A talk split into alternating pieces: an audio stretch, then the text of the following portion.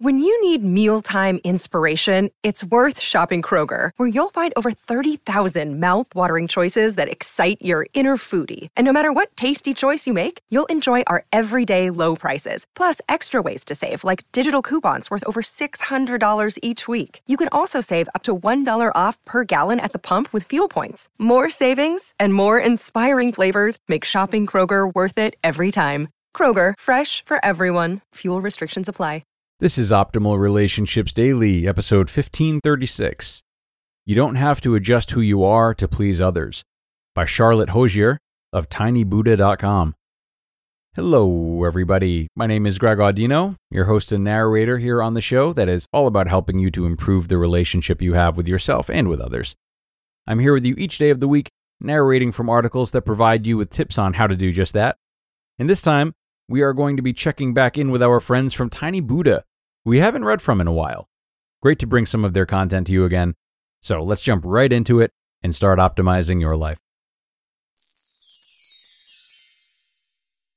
You don't have to adjust who you are to please others. By Charlotte Hosier of tinybuddha.com. Quote, if you're busy pleasing everyone, you're not being true to yourself. End quote. That's by Jocelyn Murray. Do you say yes to things only to keep people happy? Do you fear saying and doing what you actually want? I know how that feels. From a young age, I was the polite good girl.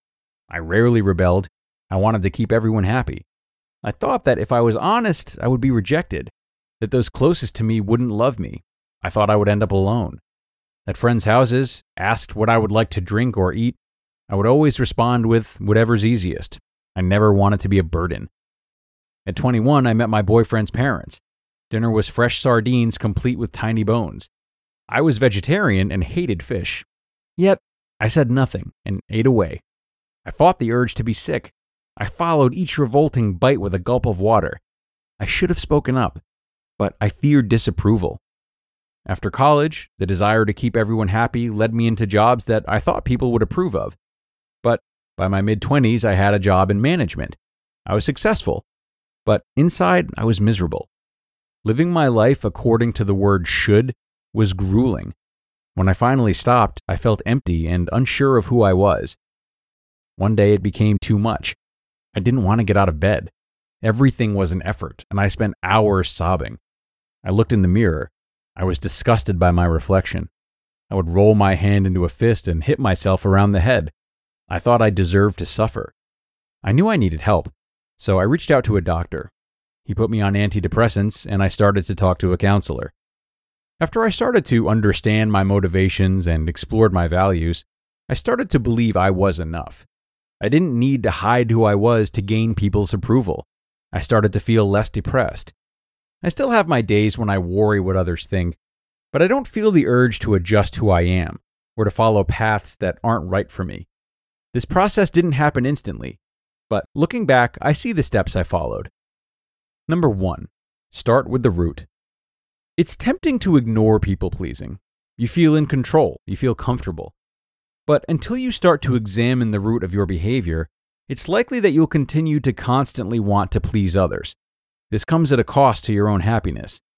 Instead, take some time to explore the motivations behind your people pleasing. How does it benefit you? What belief does it show that you hold about yourself? I believed that by not speaking up, people would love and accept me. This all stemmed from the root belief that to be accepted and loved, I needed to be someone else. As a small child, there was a lot going on in my parents' lives. They were loving and caring, but they were young new parents with a lot of financial pressure on their shoulders. Life was busy. I didn't want to be another thing that they needed to worry about. If I was polite and kept everyone happy, I thought this would create less stress for them. So that's what I did. Over the years, it became an ingrained habit that showed up in all areas of my life. I associated being loved with people pleasing, and the truth as rejection. Number two, ask yourself these two questions. Letting go of the belief that lies at the root of your people pleasing can seem impossible. It's scary to step away from something you've held onto for so long. One way to make it easier is to examine your belief further. I find these two simple questions help. One, can you absolutely know that it's true? In Byron Katie's The Work, she suggests that we use this question to investigate our beliefs. When I first read this question, I struggled with it. My people pleasing was so ingrained that the belief that I needed to be someone else to be loved felt so real. Of course, it was true. What helped me was to consider the word absolutely. It implied there was no room for doubt. So I searched my brain for examples that would 100% prove this belief. There weren't any concrete examples. I realized I had created the belief myself. There was no way I could know that it was absolutely true. And two, is it helpful? We often pursue harmful behaviors and beliefs because we believe they offer us something. In reality, they drain us of time and energy. So ask yourself is my root belief helpful? Does it help me move further toward my life goals? When I asked myself these two questions, I realized that my belief was neither absolutely true nor helpful. This made it easier to let go and move on to something new. Number three, get to know yourself. When your life has been full of people pleasing, it's hard to know what to replace it with. It can be tempting to let the habit creep back in, to fill the space it left. I felt this way. At first, it was painful to confront the fear that perhaps I didn't know who I was. It felt like I was moving closer to a trap door about to take a peek inside. What if there was only darkness? I fought the urge to run the other way. Instead, I slowly started to take note of my reactions to things.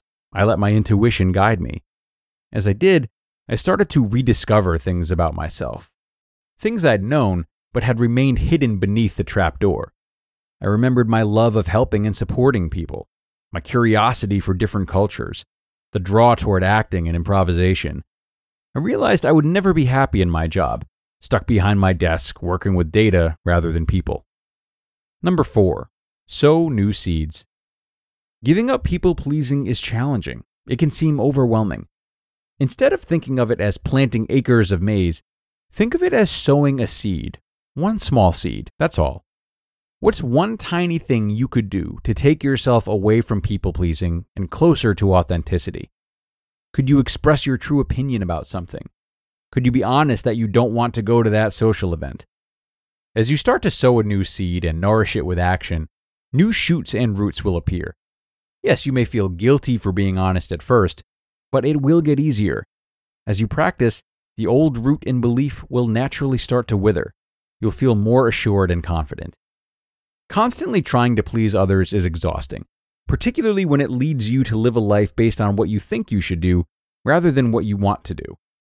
But taking small steps to understand this part of you can have dramatic effects on your life. Imagine not having to constantly adjust who you are to please others. Imagine feeling more confident in expressing who you are. Start with step one. It doesn't mean you have to give up doing things for others. It does mean giving up a toxic habit. Adjust less to others. Listen more to yourself. You just listened to the post titled, You Don't Have to Adjust Who You Are to Please Others by Charlotte Hosier of tinybuddha.com. And thanks so much to Charlotte and the team at Tiny Buddha for this one. Definitely a great look at people pleasing and how we might manage those types of feelings. And sometimes when we're trying to improve on a certain aspect of our lives like this, it can seem like too much, you know? The journey seems too long or we don't feel like we can do it. And in these types of cases, it can be really helpful to break the task down and see how its components overlap with other common goals within personal development that somehow don't seem as daunting to us as individuals. For example, uh, you know, people pleasing is a very, very close cousin of poor boundary setting. And while it might seem difficult for you to overcome the urge to be a people pleaser, maybe, just maybe, thinking of it through the lens of boundary setting can feel more doable. You might think of boundary setting techniques that you've deployed at work. You might think about what's happened when your boundaries have been violated in the past. And all of a sudden, the idea of people pleasing just has a new look to it. So consider all these fragments of any personal struggle that you might be going through.